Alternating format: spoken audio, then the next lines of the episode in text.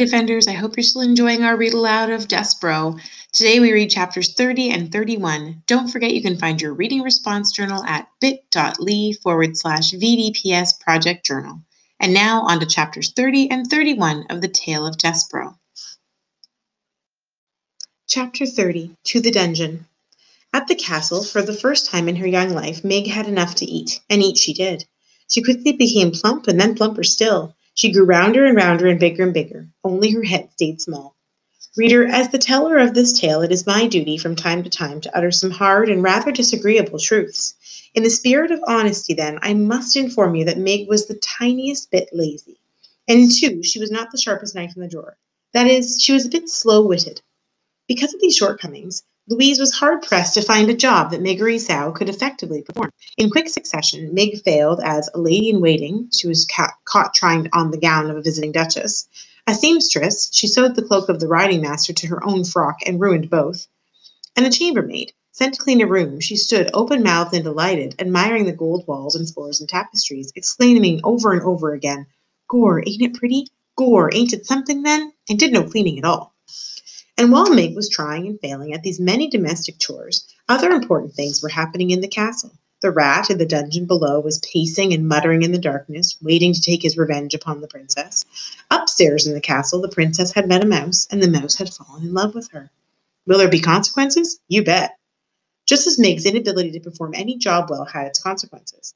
For, finally, as a last resort, Meg, Louise sent Meg to the kitchen, where Cook had a reputation for dealing effectively with difficult help. In Cook's kitchen, Meg dropped eggshells in the pound cake batter. She scrubbed the kitchen walls with cooking oil instead of cleanser. She sneezed directly on the king's pork chop moments before it was to be served to him. Of all the good for nothings I have encountered, shouted Cook, surely you are the worst, the most cauliflower eared, the good for nothingest. There's only one place left for you the dungeon. Eh? shouted Meg, cupping a hand around her ear. You are being sent to the dungeon. You are to take the jailer his noonday meal. That will be your duty from now on. Reader, you must know the mice in the castle feared the dungeon. Must I tell you the humans feared it too? Certainly it was never far from their thoughts. In the warm months, a foul odor, odor ran, rose out of its dark depths and permeated the whole of the castle. And in the still, cold nights of winter, terrible howls issued from the dark place, as if the castle itself were weeping and moaning. It's only the wind, the people of the castle assured each other, nothing but the wind. Many a serving girl had been sent to the dungeon bearing the jailer's meal, only to return white faced and weeping, hands trembling, teeth chattering, insisting they would never go back. And worse, there were whispered stories of those servant girls who had been given the job of feeding the jailer, who had gone down the stairs into the dungeon, and who had never been seen or heard from again. Do you believe this will be Meg's fate? Or I hope not. What sort of story would this be without Meg? Listen, you cauliflower eared fool, shouted Cook. This is what you do. You take the tray of food down to the dungeon and you wait for the old man to eat the food, and then you bring the tray back up. Do you think you can manage that?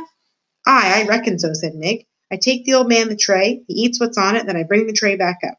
Empty it would be then. I bring the empty tray back up from the deep downs. That's right, said Cook. Seems simple, don't it? But I'm sure you'll find a way to bungle it. Eh? said Meg. Nothing, said Cook. Good luck to you. You'll be needing it. She watched as Meg descended the dungeon stairs.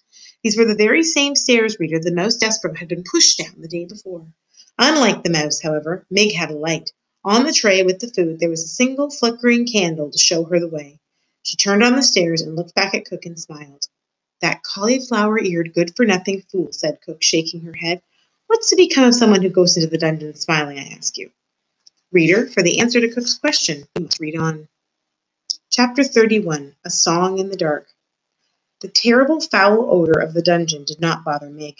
Perhaps that is because, sometimes when Uncle was giving her a good clout to the ear, he missed his mark and gave delivered a good clout to Meg's nose instead. That hop happened often enough it interrupted the proper workings of Meg's olfactory senses. And so it was the overwhelming stench of despair and hopelessness and evil was not at all discernible to her, and she went happily down the twisting and turning stairs. Gore, she shouted, it's dark, ain't it? Yes, it is, Meg, she answered herself. But if I were a princess, I would be so glittery light like there wouldn't be a place in the world as dark to me. At this point, Miggery Sow broke into a little song that went something like this. I ain't the Princess Pea, but someday I will be. The Pea, ha ha, someday I will be. Meg, as you can imagine, wasn't much of a singer, more of a bellower, really. But in her little song there was, to the rightly tuned ear, a certain kind of music. And as Mig went singing down the steps of the dungeon, there appeared from the shadows a rat, wrapped in a cloak of red and wearing a spoon on his head. Yes, yes, whispered the rat, a lovely song, just the song I have been waiting to hear. And Roscuro quietly fell in step beside Miggery Sow. At the bottom of the stairs, Mig shouted out to the darkness, Gore, it's me, Miggery Sow. Most calls me Mig, delivering your food. Come and get it, Mr. Deep Downs. There was no response. The dungeon was quiet, but it was not quiet in a good way. It was quiet in an ominous way. It was quiet in the way of small, frightening sounds. There was a snail like slither of water oozing down the walls, and from around a darkened corner there came the low moan of someone in pain. And then, too, there was the noise of the rats going about their business, their sharp nails hitting the stones of the dungeon, their long tails dragging behind them through the blood and muck. Reader, if you were standing in the dungeon, you would certainly hear all of those disturbing and ominous sounds. If I were standing in the dungeon, I would hear those sounds. If we were standing together in the dungeon, we would hear those sounds and we would be very frightened. We would cling to each other in fear. But what did Miggery Sow hear? That's right, absolutely nothing. And so she was not afraid, not in the least. She held the tray up higher, and the candle shed its weak light on the towering pile of spoons and bowls and kettles. Gore, said Mig, look at them things. I ain't imagined there could be so many spoons in the whole wide world. There is more to this world than anyone could imagine, a booming voice came from the darkness. True, true, whispered Roscuro. The old jailer speaks true. Gore, said Mig. Who said that? And she turned in the direction of the jailer's voice.